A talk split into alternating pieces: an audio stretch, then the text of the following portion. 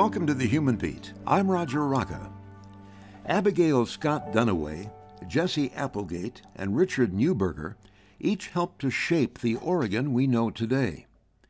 We get to know them in Eminent Oregonians, a new book published by longtime Daily Astorian editor and publisher Steve Forrester. Forrester writes about Neuberger. R. Gregory Noakes writes about Applegate. And Jane Kirkpatrick writes about Duniway. All three authors talked about their subjects last week at Fort George's Ales and Ideas. Jane Kirkpatrick spoke first about Abigail Scott Duniway. First of all, she was a daughter. She was the second uh, living child, um, and there were 12 ultimately children. And when she was 10, her mother, they lived in Illinois at the time, her mother had just given birth to yet another daughter and said to her how sad she was that she had girls because girls' lives were so hard. Uh, they lived in Illinois, and her father was a um, had developed a, a mill. And uh, I looked at these beams up here and wondered about what life would have been like. He had a sawmill, but he wanted very much to go west. And her mother uh, said, We've always lived on the edge of the frontier, and it's finally caught up with us. Couldn't we stay? But he had a calling to go west, and also uh, there were some questions about some financial difficulties that they had, and they were relatives had come west, and so as a daughter, she was um, she went. That's what you did as a child. She was uh, 16 or so when they headed west, and she had a lot of health issues already, even at that age. And so she was not asked to do a lot of the heavy work on the wagon train, but she was um, the keeper of the story. She was the one who wrote the, um, the, the journal that is at the Oregon Historical Society. She was also a, um, a wife. They arrived in the Oregon Territory, and her mother on the way died, along with a younger brother. And her father remarried quite soon after they made it to Oregon. And then a potential scandal occurred because it was discovered that his new wife was already pregnant and not with a husband that she had had. And so, and, and this was in such an uproar and such a, a difficult situation for the girls in that household because it was considered scandalous if the word got out. And so um, the girls who were of marriage age were really rushed into marriage, and the other girls were farmed out with those married sisters so that their reputations would not be questioned. Abigail had gotten a job teaching, even though she had no um, formal or very little formal educational uh, experience. She passed the teacher's test and was teaching um, in a little school and was loved it because she had her own money. But the marriage was important. Um, fortunately, she loved Ben Duniway, who was kind of an affable, singing farmer who trained horses um, and was well liked in the community that they were in. And so she became a wife. And then, nine months later, in two weeks, she became a mother. And she was a mother of six children. The first child was a girl, and I think she, in her memoir, talks about having the same concern that her own mother had about how hard a child's life would be, a girl's life would be. And then she had five sons who she referred to as voters. I love that. they were her sons, but they could vote eventually, and so they were voters. Uh, she was also a businesswoman. She uh, began to after she was um, teaching, she actually started a school, and um, it was a subscription school because schools were not free at that time. And so people paid, and she called it the Union School, which was a pretty clear indication of how she felt having to do with the Confederacy and the Union. Uh, she turned the house into a boarding house, and so she would take girls in from the outlying country, and they would um, stay and sleep upstairs and, and, then go off to work. So she was like always looking for where she could make money. She um, had an egg money and she had dairy money, and they were actually had a pretty good little farm um, in that in the Albany area, and and then one day uh, Ben uh, decided that he would co-sign some notes for a friend, and when he did that, um, the the friend reneged, and they lost that farm, and that changed the trajectory, I think, of their both their marriage and also of her life. She became more and more worried about money and about how to make it. So she was a businesswoman, and she got the idea to have a millinery, and she got Jacob Meyer from Portland to loan her money. And she went to San Francisco to buy product, and that's where she got involved in, in women's suffrage. And that became the huge um, passion of her life. She was also a caregiver. Ben was injured um, when he was training horses at one point, and for much of his life, um, he struggled with pain and with recurring pain. And if you've ever had chronic pain, you know how difficult that can be. And so she also became a caregiver. She was also a sister. She had four uh, other sisters, and, um, and she had one surviving younger brother who was Harvey Scott, and he became the um, editor of the Oregonian. But in the first campaign, which was 1884, um, Abigail was already passionate about getting women the vote because she felt that that was the only way that women were going to be able to become uh, able to set their own sails and, and secure their own future. And, and Ben was very supportive of that, and that was really important for her because she didn't want to have uh, any kind of maligning about whether she was a good mother or not. That was really important for her.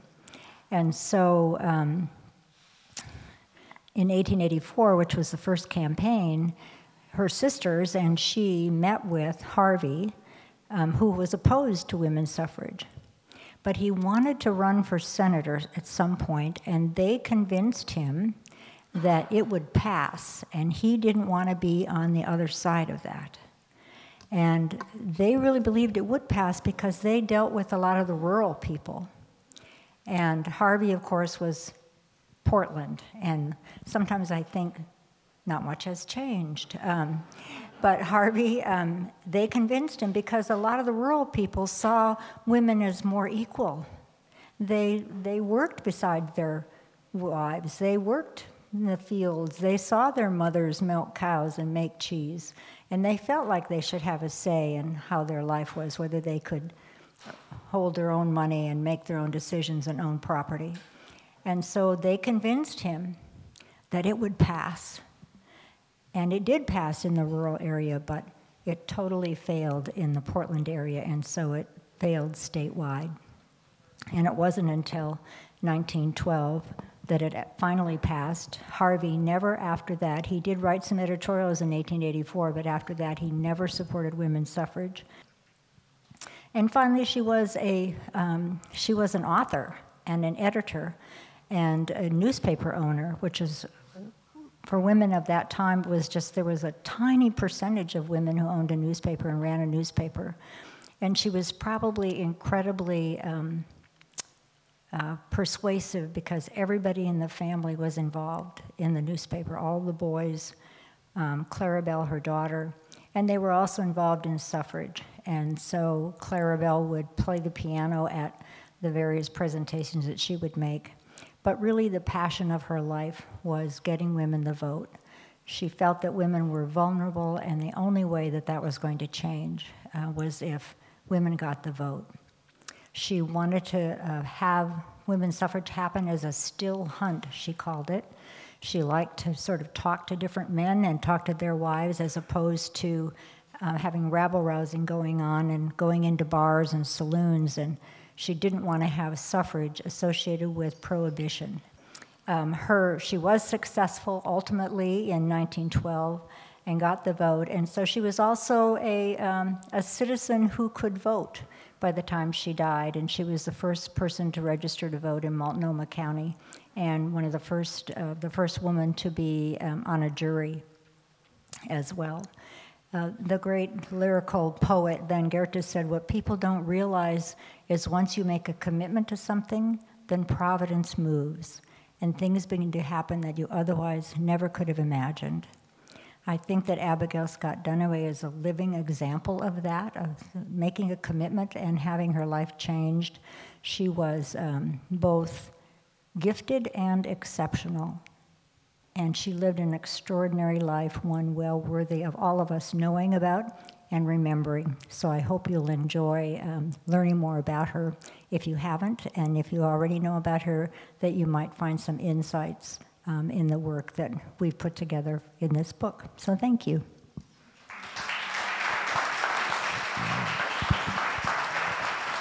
Thank you, Jen. good evening. I'm Greg Noakes. It's a pleasure to be here this evening, and what a wonderful place. I am so impressed. Jesse Applegate never had his picture taken. Now, why didn't he have his picture taken? He thought he was ugly. And there were cameras in those days, but he just felt he was a, this is a sense of his personality. He's a very proud man, um, abrasive, didn't get along well with people and he was one of four brothers. His brothers had no problem having their pictures taken. Uh, Lindsay and, and Charles are both really quite handsome men. And we really don't know what, uh, what Jesse even looked like, but he was a tall man, six foot, uh, over six feet, very athletic, and probably not as ugly as he thought that he was. The Applegate brothers, the three of them, Jesse, Lindsay, and Charles came out to Oregon eight, from Missouri in 1843. The three of them had very successful farms along the Osage River in Missouri, which were doing quite well, especially Jesse. But Jesse had this issue with slavery. Missouri was a slave state, and he did not have slaves for the most part in his life. But to work his farm, he had to hire slaves. He rented slaves you know, is what he did from other slave owners to do his farm work because you couldn't get a white person, Jesse said, to work on the farm at the wages for wages. And um, so Jesse decided he heard about this free land in Oregon, which was being offered. And so 1843, he convinced his brothers. Now he was the youngest of four brothers, but he convinced him. But he was also the family leader. He convinced them to come to Oregon and take advantage of this free land that was being given out here. Oregon, of course, was not yet, not yet a state at that time. And so he helped to organize the first major wagon train known as the Great Migration. Um, it came out in 1843 and it brought more than a thousand settlers to Oregon. You probably all, all know this story, but I just wanted to emphasize Jesse's role in, uh, in the formation of early Oregon. Uh, one of the things that he did when he got here he, uh, he, sir, he was a member of the Oregon Constitutional Convention meeting in 1847, uh, preparing the state for statehood. And what was the most compelling issue before the Constitutional Convention? Slavery. Whether Oregon would become a slave state or not. And it was amazing to me as I got into this book and how much sentiment there was for slavery in Oregon in this period. And it's important also to note the fact that slavery eventually was voted down in an election in 1847 decisively. The issue really turned on economy. Do we want to work next to black slaves? And we may have the same problem here that they had in Missouri that you can't get a white man to work anymore if people are pulling slaves. Um, so Jesse was, was successful in helping to convince the delegates um, and, the, and voters to vote against slavery, but at the same time, he was unsuccessful in, uh, in, in the Black Exclusion Act. The Constitutional Convention approved a, a act in the Constitution which banned African Americans from coming to Oregon, whether they were slave or whether they were free. Jesse was so disgusted by that that he walked out of the convention and never signed the Constitution, even though he had a major force in shaping the, the Constitution in that time. Jesse fought hard uh, against slavery, and he also was a friend of Native Americans. But he, again, there was contradictions in his life because eventually he lost all his money in, uh, in Yoncalla. Uh, house didn't survive, was torn, bought and torn down by somebody else, and he moved into Northern California. Now, when he was in Oregon, Jesse had a lot of friends among the native tribes. although he also sided with, with, with settlers when they were being hassled by tribes. Again, a contradiction in his, uh, his life, because in Northern California, he worked, for, he worked on a large ranch down there.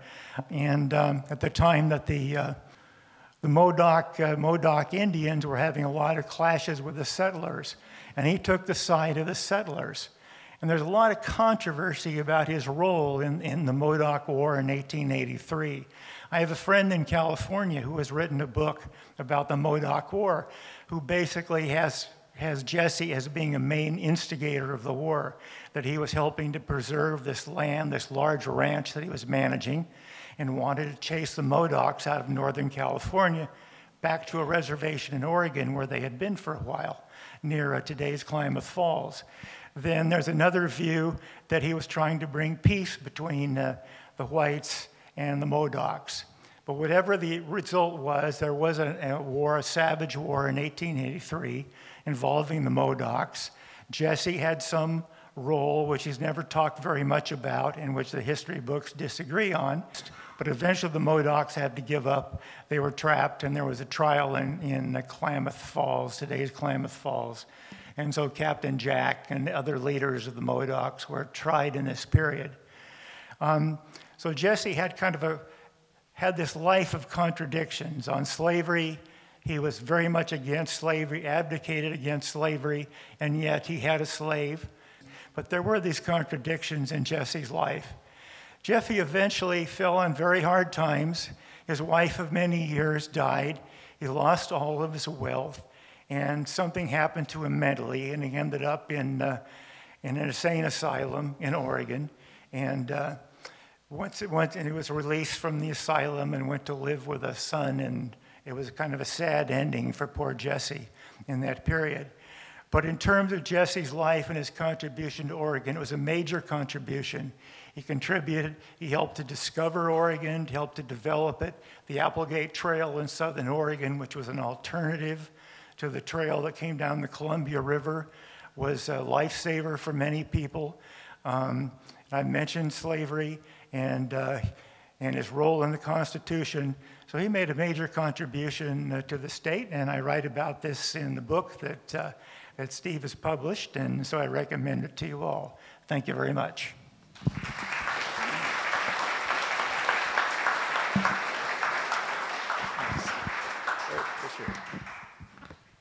My father and Dick Neuberger were uh, friends beginning in the 1930s. They were both sports editors of their respective college uh, newspapers. My dad was at Oregon State College, today OSU, of course, and Dick was at the University of Oregon. They also had the same um, mentor at the Oregonian, the sports editor named L.H. Gregory. So the Neubergers would come to our home in Pendleton during the 1950s. Dick uh, was a prodigy and he was also quite precocious. By the time he lived, he lived in a hurry too. His whole life he was sort of in a hurry as though he knew he'd die at the age of 47. By the time he dies at the age of 47, he has written some 750 articles published in national magazines even more in newspapers. He's written or co authored seven books. He became the first Democrat that Oregon sent to the US Senate in 40 years uh, during the election of 1954. And his election turned the Senate from Republican to Democrat, kind of like the one we, the one we just had. Also, like the one we just had, it took two days to count the votes in that election 1954, he won by 2,462 votes statewide, which was less than one vote per precinct across Oregon. And um, it was a, an especially controversial election. Uh, I asked, my, my, father was one of three newspaper editors in Oregon who supported him in the days that that was uh, a bigger deal than it is now. And uh, I asked him once about how that was. And he said it was pretty tough, meaning that uh, he took a lot of heat for his endorsement. He, uh, upon election to the Senate, he became the second Jew elected to the U.S. Senate uh, since the passage of the 17th Amendment, which uh, required direct election of U.S. senators.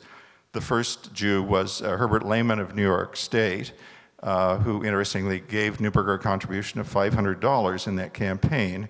In 1954, that was a pretty healthy campaign contribution. In the Senate, he um, was an original co sponsor of what became the National Wilderness Act of 1964, and he authored the uh, Highway Beautification Act. He was both a writer and a politician, which is an interesting competition, uh, combination, I should say. The sort of um, uh, marquee names in that, of that combination are Winston Churchill and Benjamin Disraeli. Uh, it's also true of many senators such as J. William Fulbright and Daniel Patrick Moynihan.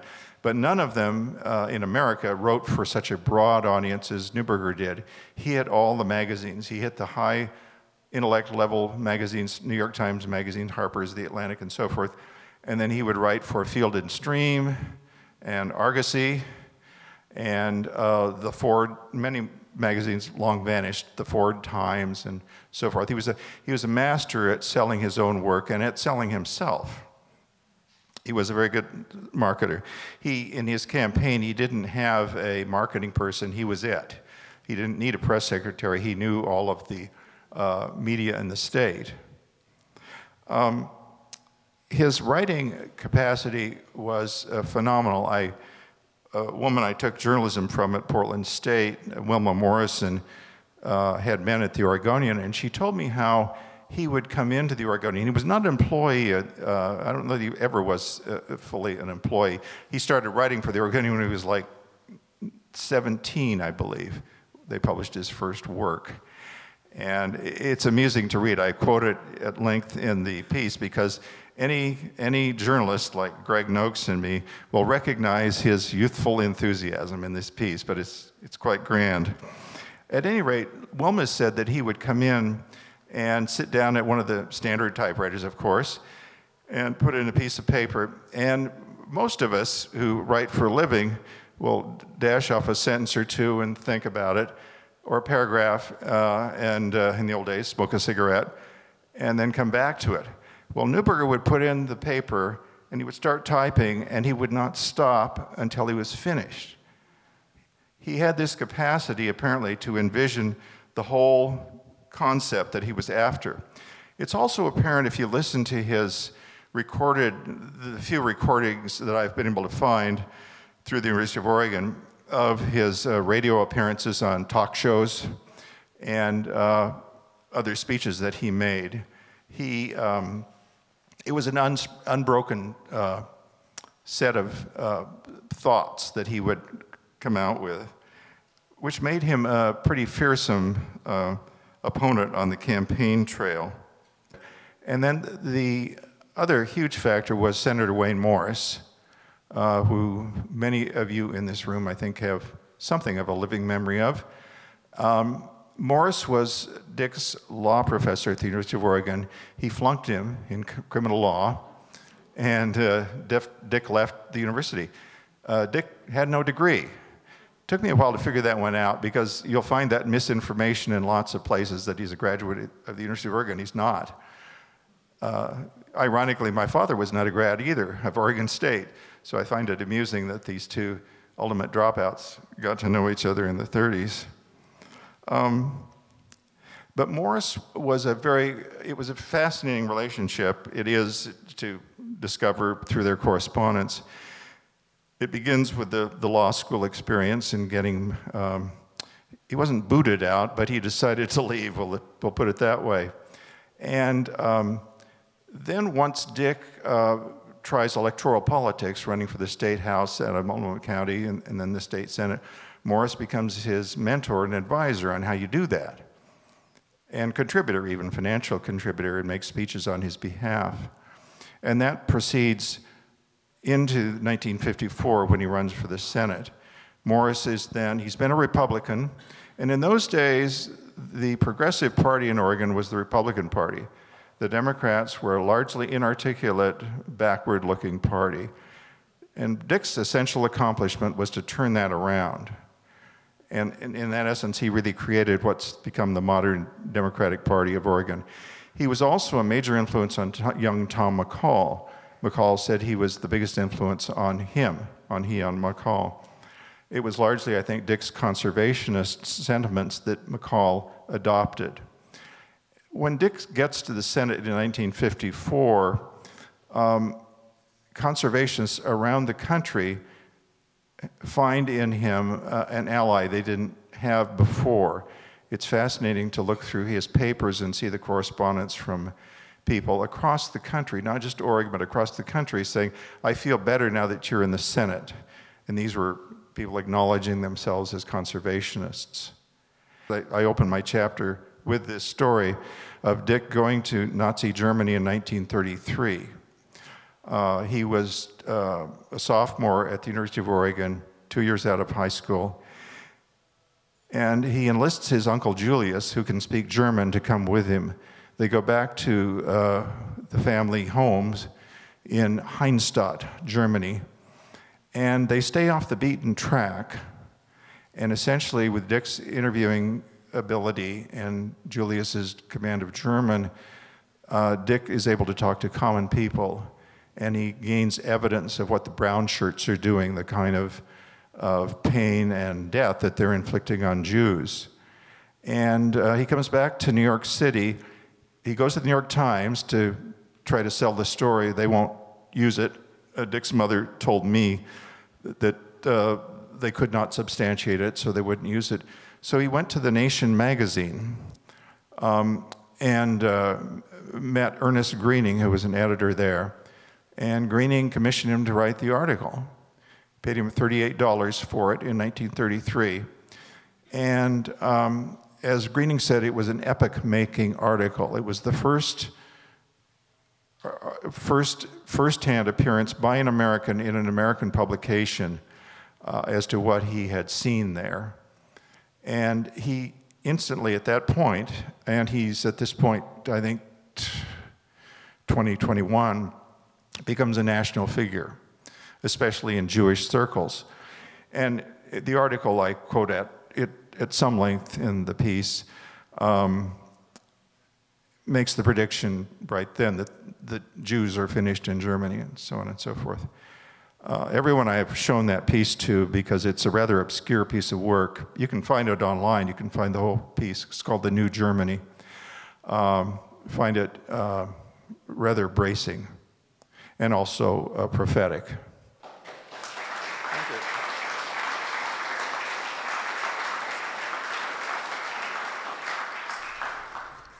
That was Steve Forrester talking about Richard Neuberger. Earlier, R. Gregory Noakes told us about Jesse Applegate, and Jane Kirkpatrick discussed Abigail Scott Duniway. The three authors joined forces in the new book, Eminent Oregonians. Thanks for listening to The Human Beat. I'm Roger Rocca.